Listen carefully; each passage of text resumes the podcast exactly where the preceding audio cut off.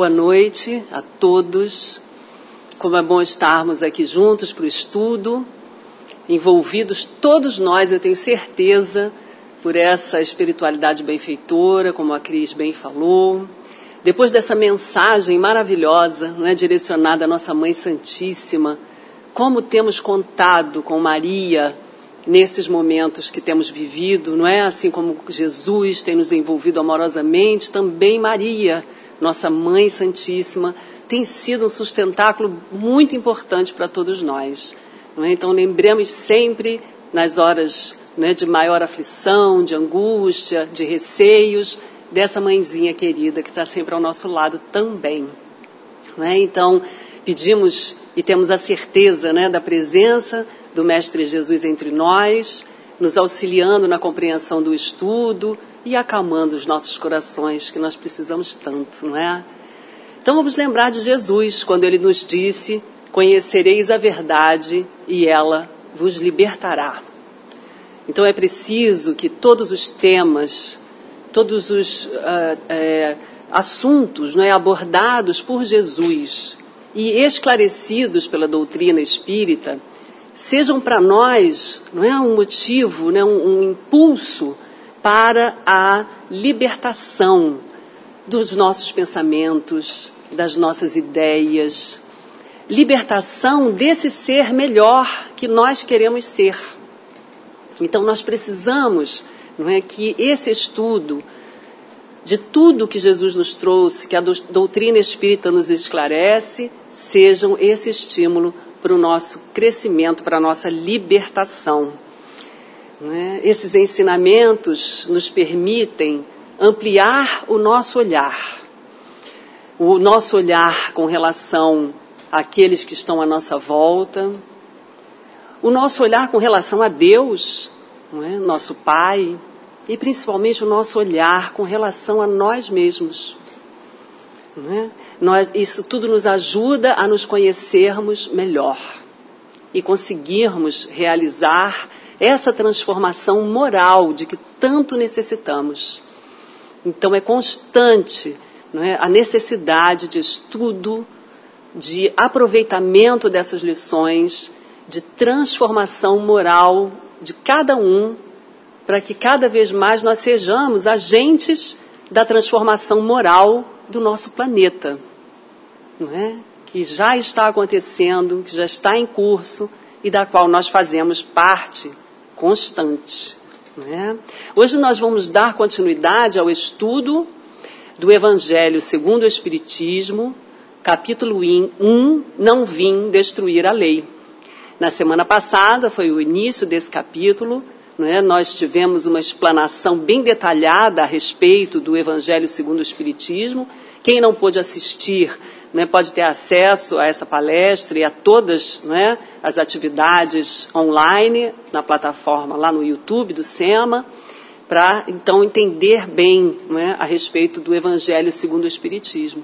E nesse estudo da semana passada também vimos as duas primeiras revelações de Deus, personificadas por Moisés e Jesus, é, respectivamente. Moisés, a primeira revelação, Jesus, a segunda revelação. E nós vamos hoje, né, rapidamente recordar, para podermos dar então a sequência do estudo de hoje, essas duas primeiras revelações. Moisés nos trouxe a primeira revelação divina, os dez mandamentos, que são, é, que contêm né, o germen né, da mais ampla moral cristã. Né? Ali está a origem da moral cristã que hoje nós conhecemos.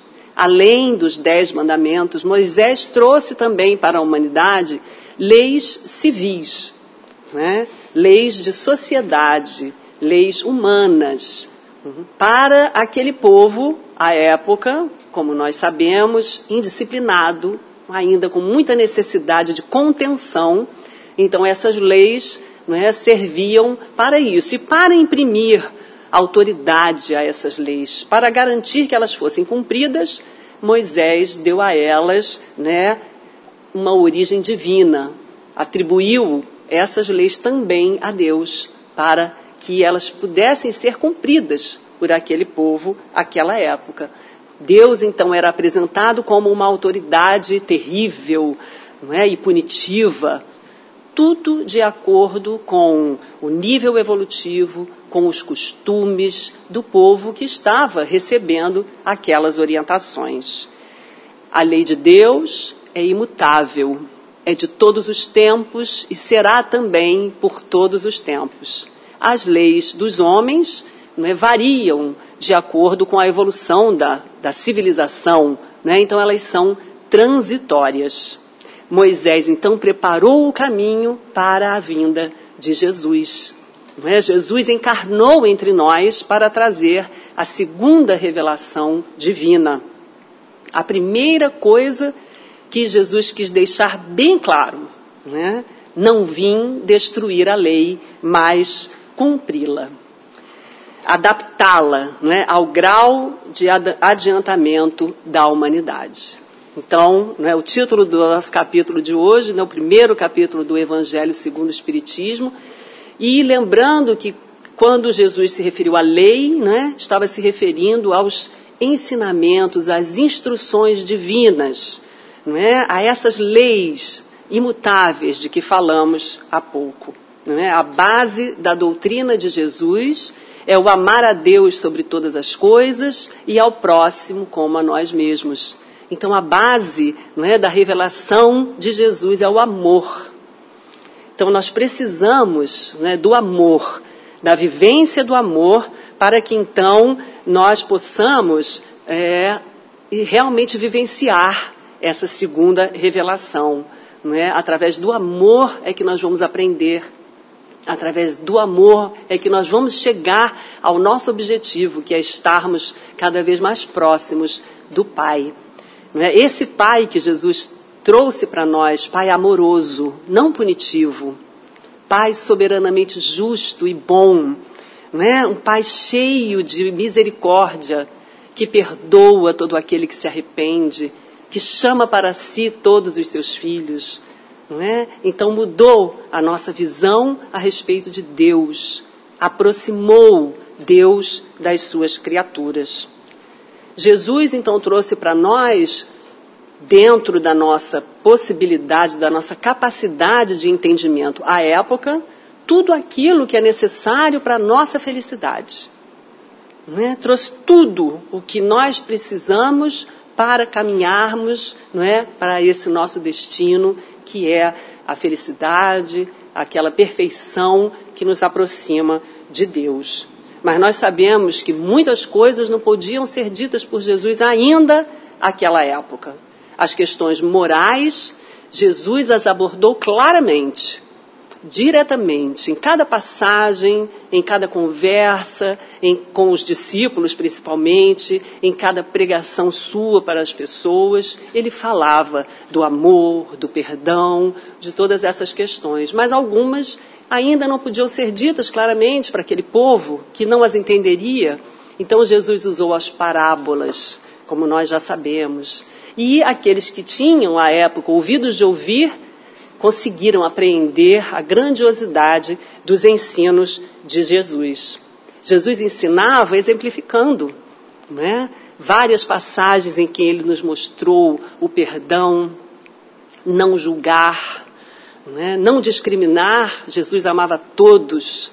Né? Então, ensinou muito para nós a respeito disso tudo. Mas o tempo de Jesus aqui conosco na terra estava chegando ao fim né? E ele passou muitas instruções para que os discípulos continuassem a divulgação dessa boa nova, é? desse evangelho, né? dessas orientações que são tão importantes para nós. E diante da aflição dos discípulos, não é que é compreensível, não é? por não terem mais o mestre perto deles, orientando, ensinando, dirigindo os trabalhos de divulgação, é? Jesus diz então para eles, e está lá no Evangelho segundo o Espiritismo, no capítulo 6, o Cristo Consolador.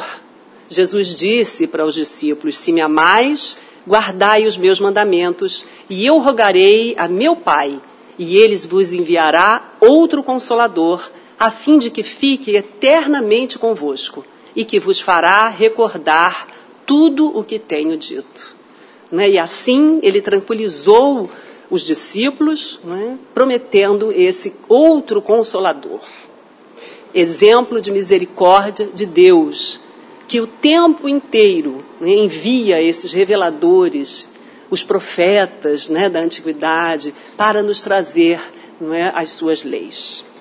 Lá no Evangelho, segundo Mateus, no capítulo 13, há uma passagem é, de Jesus que diz assim: O reino dos céus é semelhante ao fermento que uma mulher tomou e escondeu em três satas de farinha até estar toda fermentada a massa.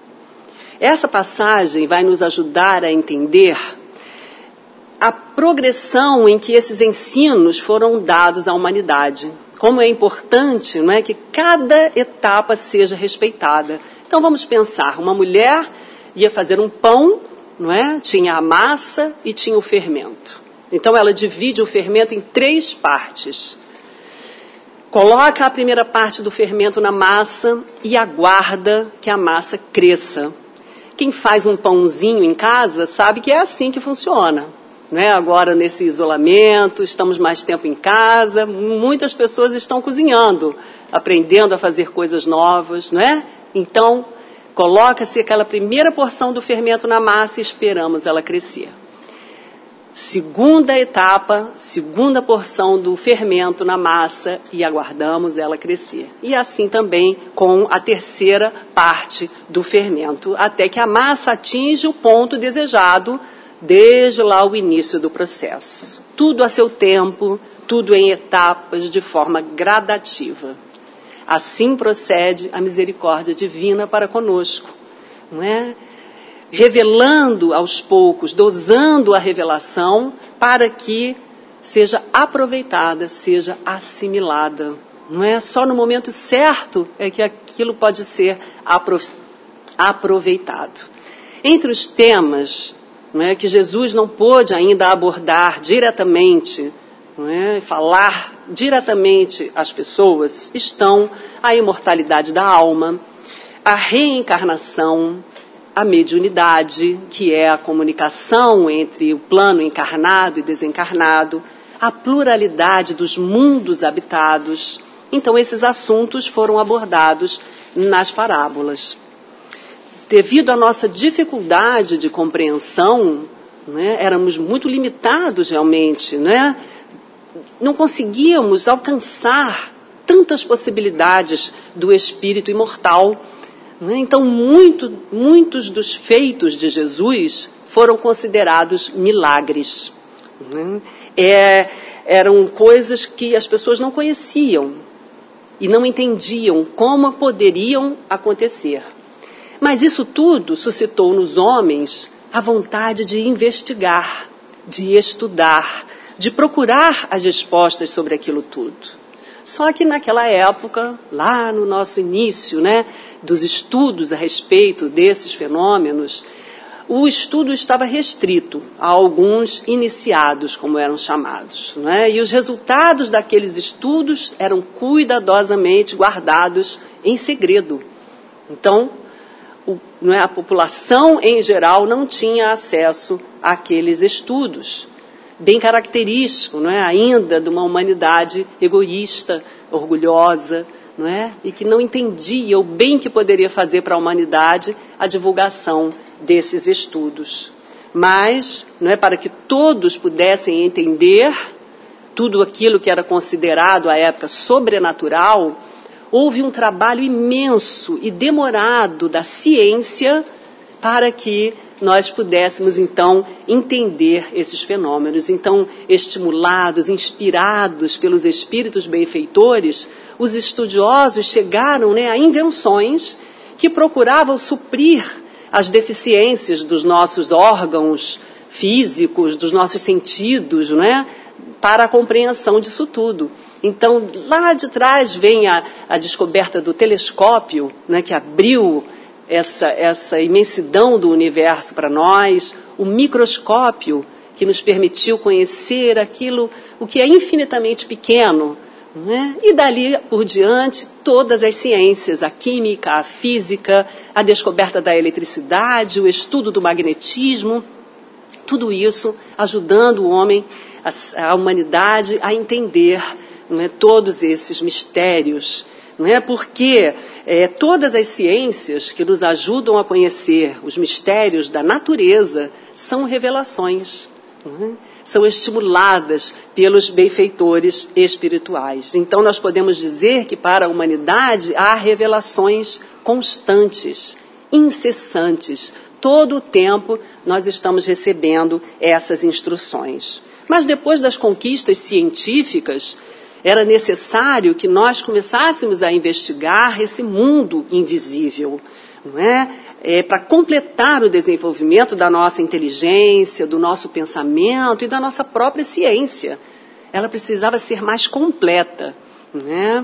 Então, no, em meio né, a uma humanidade que cansada de tantas teorias contraditórias a respeito da vida, é? muitas teorias eram lançadas, mas nada satisfazia aquela humanidade ainda muito cheia de dúvidas então, no seio dessa humanidade, houve o que foi chamado de uma invasão organizada dos espíritos.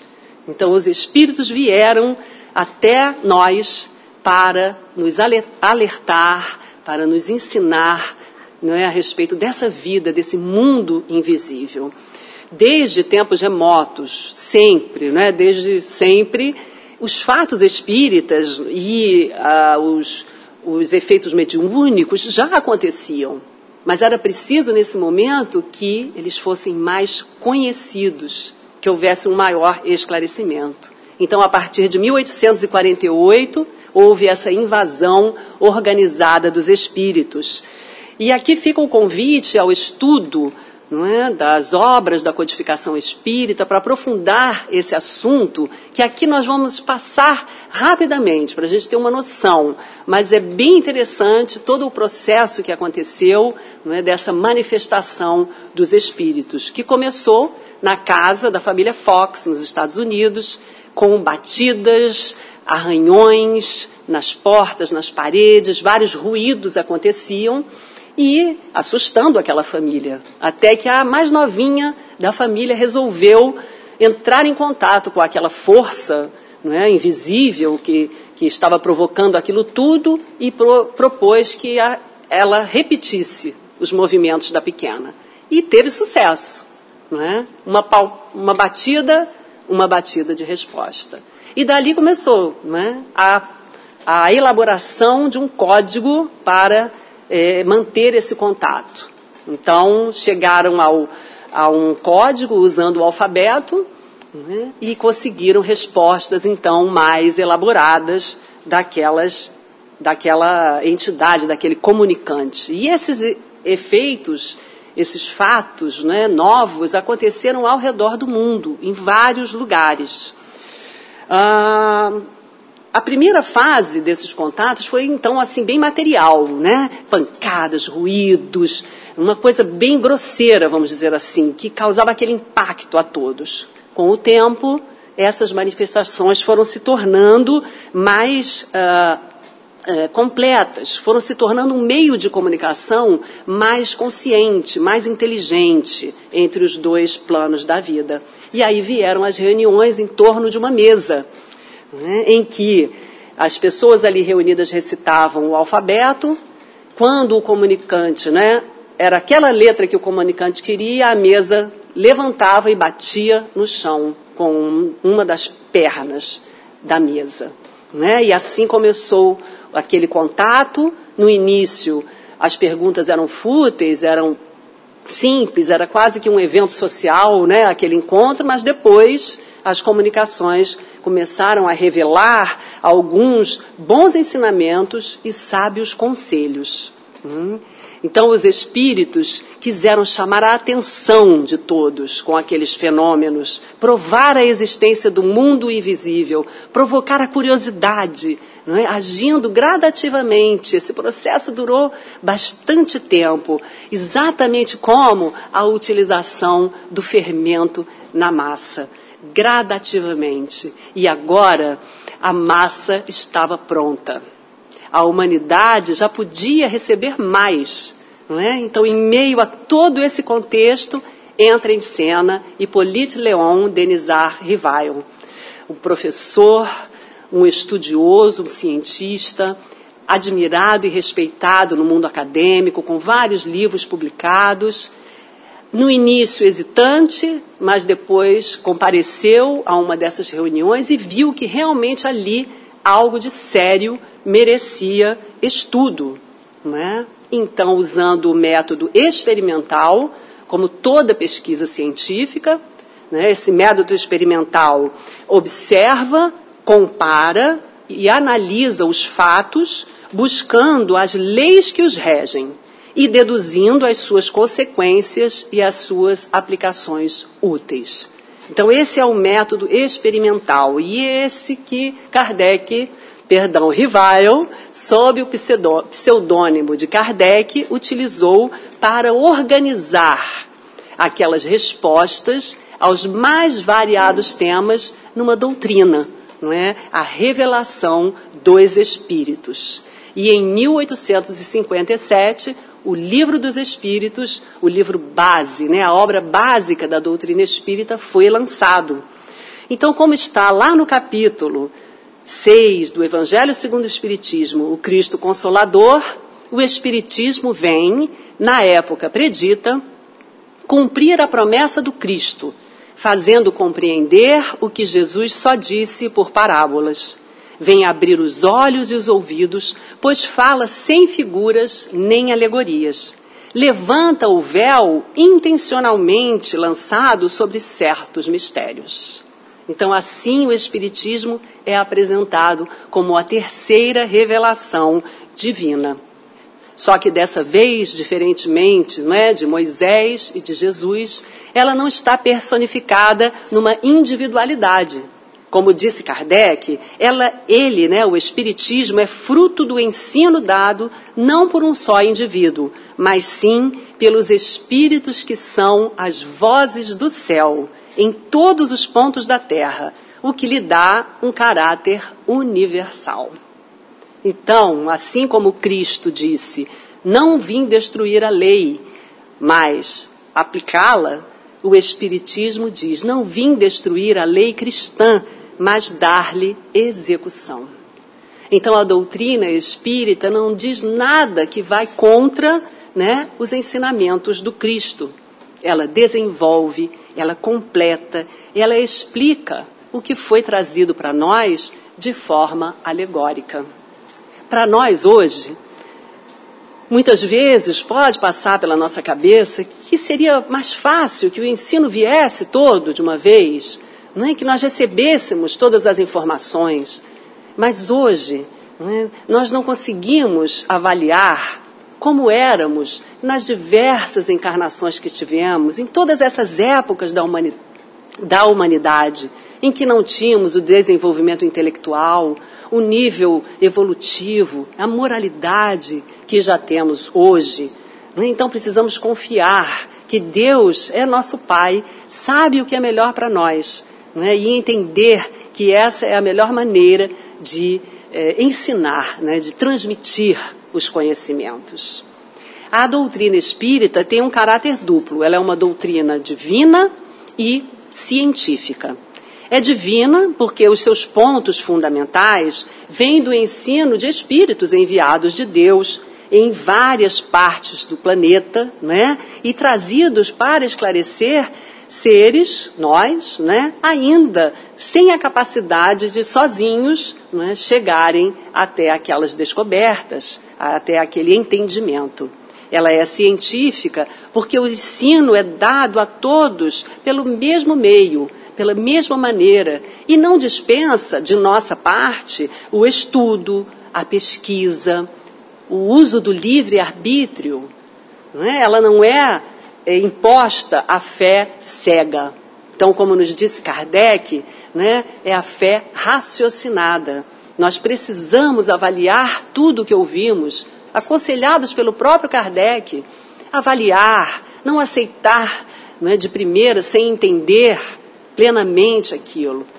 usando o nosso livre-arbítrio, a nossa capacidade, não é? a nossa inteligência. E uh, para exemplificarmos esse trabalho todo da espiritualidade, em trazer o ensinamento de maneira progressiva, eu vou destacar um trecho bem interessante da Revista Espírita de 1867.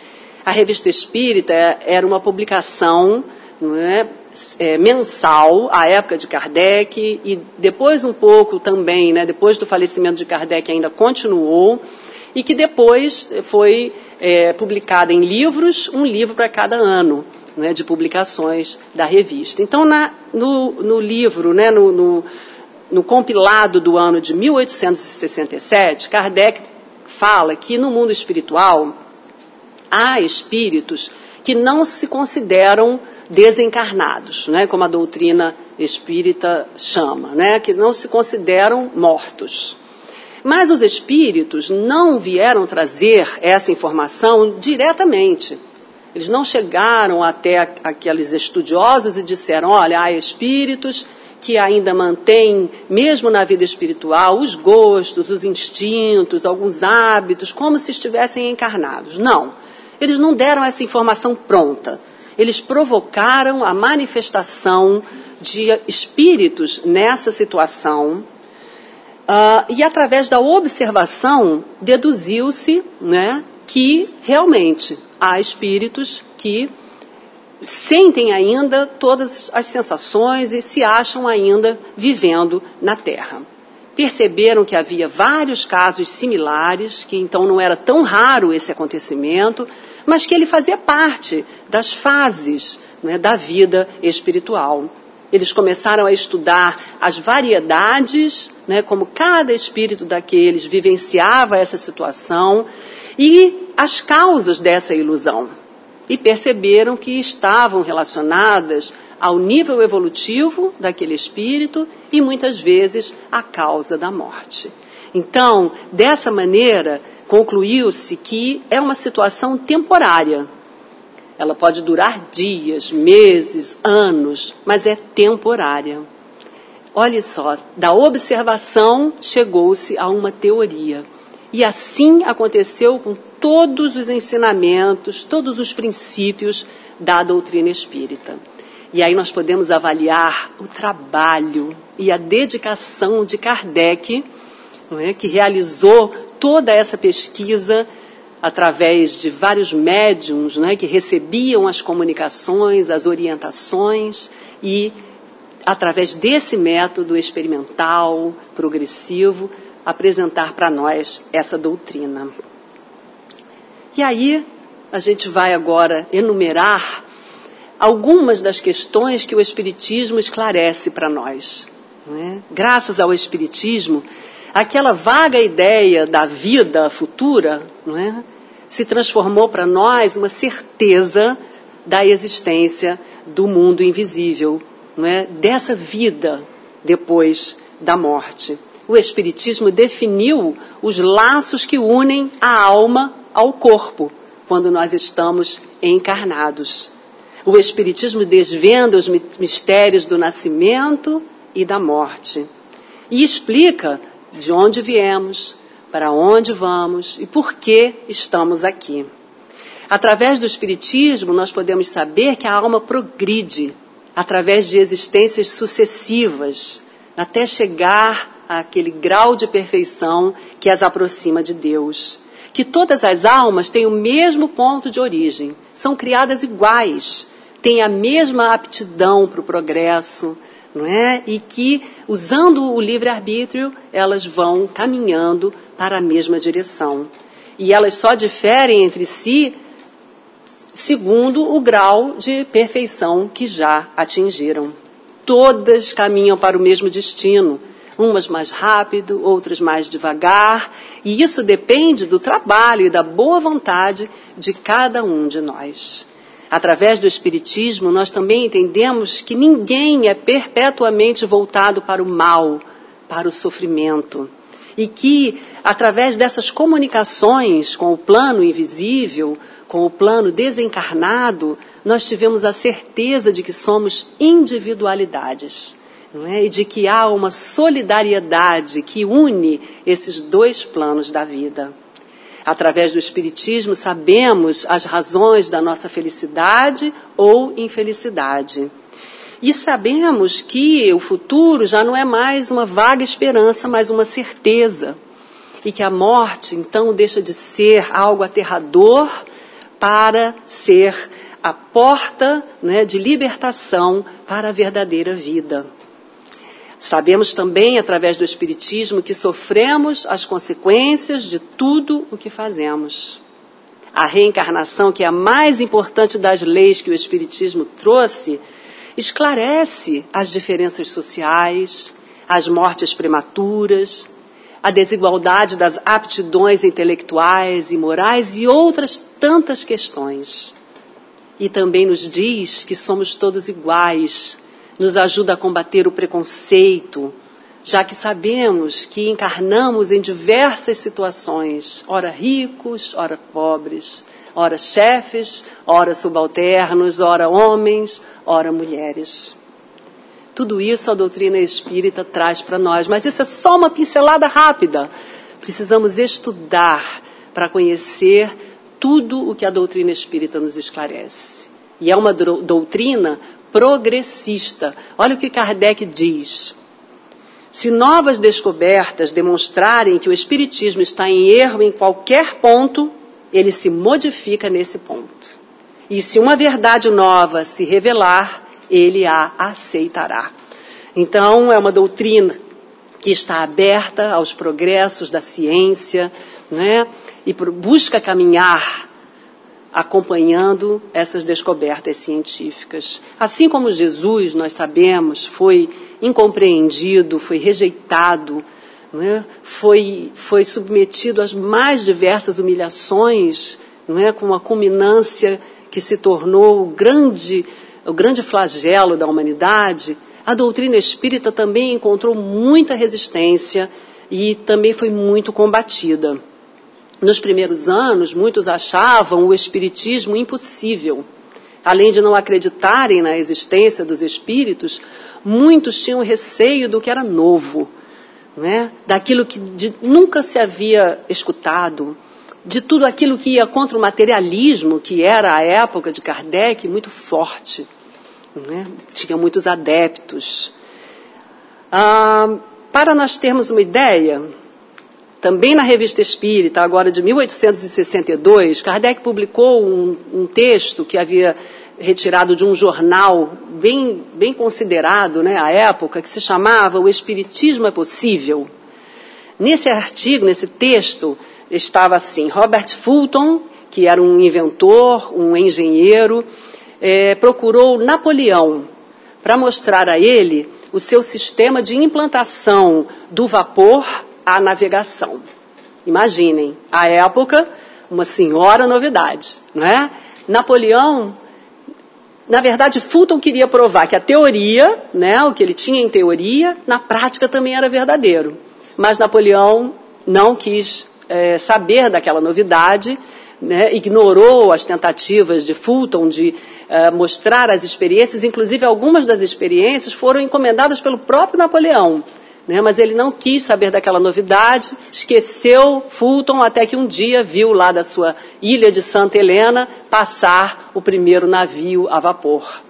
Depois eu fui pesquisar, né, que na história, né, a história conta que mais tarde Napoleão buscou Fulton para é, é, fazer então o primeiro submarino da história, o Nautilus. É um projeto desse engenheiro, desse inventor. É? Então nós temos uma resistência enorme ao novo, aquilo que é novo, aquilo que nós não conhecemos, e muitas vezes não damos nem chance né, de que aquilo seja experimentado. Kardec lutou bastante para que é, essas, esses que combatiam o Espiritismo fossem esclarecidos. Ele queria que todos entendessem é, que, é, apesar de ser uma doutrina nova, tinha consistência, tinha provas científicas, não é? tinha um conteúdo de muita verdade. E ele viajava é, para expor a doutrina espírita, Essas viagens estão descritas no livro Viagem Espírita em 1862, algumas delas, né? E numa das viagens, Kardec fez um discurso e disse assim: o ponto capital do Espiritismo é o lado moral. É aí que devemos envidar todos os nossos esforços para fazê-lo compreendido. Então, ressaltando a necessidade é, de nós entendermos que a mensagem da doutrina espírita é de renovação. Aquelas orientações todas, aquele entendimento do espírito que somos, servem para alavancar essa nossa transformação. Então, precisamos ter o foco para a nossa melhoria, para a nossa evolução, porque esse progresso que nós estamos vivendo agora no nosso planeta, né, a regeneração da nossa Terra, é, acontece a partir da regeneração de cada um de nós, do esforço de cada um de nós em se melhorar. Né? Então, precisamos, como diz Kardec, dominar as nossas más tendências. O verdadeiro espírita é aquele que se esforça para dominar as suas más tendências. Então, sempre que estivermos nesse caminho, buscando nos conhecer, entender o que precisamos modificar não é? e trabalharmos para isso, estaremos buscando o nosso aperfeiçoamento moral e também Kardec fala da importância né, de fazer todo o bem possível. E para nos ajudar em todos os tempos, os bons espíritos incansavelmente nos enviam mensagens, nos enviam instruções, não é para que a gente vença essas más tendências e progrida, porque não há espiritismo sem Jesus.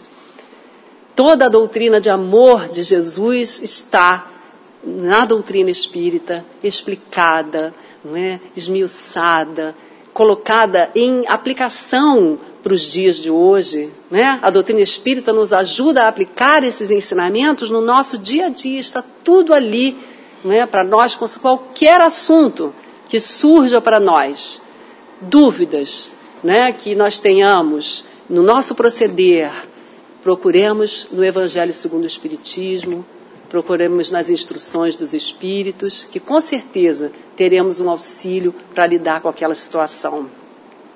Nesse capítulo que nós estamos estudando, capítulo 1 do Evangelho segundo o Espiritismo, Não Vim Destruir a Lei, nas instruções dos Espíritos, na primeira instrução, quem fala, né, quem escreve, é um espírito israelita.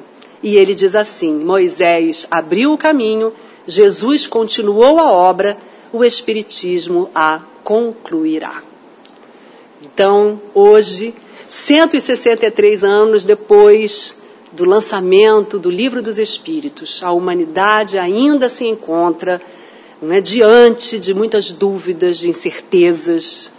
Muitos ainda encontram um vazio interior, uma falta, né, uma, uma carência de afetividade, situações é, de isolamento provocado muitas vezes pela tecnologia, muitas fantasias que são estimuladas pelas diversas mídias, mas que comprometem muito o aspecto moral. Mas isso tudo porque passamos é um estímulo para que busquemos no Espiritismo é, um caminho diferente para as nossas vidas, uma construção de alternativas, é, buscando esse entendimento e modificando a nossa vida. Vida que nós recebemos de Deus e que precisamos valorizar, que precisamos enaltecer e nunca desistir dela. Então, reforçando não é? O que foi dito no início. Vamos buscar ajuda. Vamos falar sobre o que nos aflige. Vamos buscar quem pode nos auxiliar. Não vamos nos calar, não vamos nos isolar, não é? Porque nós não estamos sozinhos. Jesus está sempre conosco. Muita paz para todos.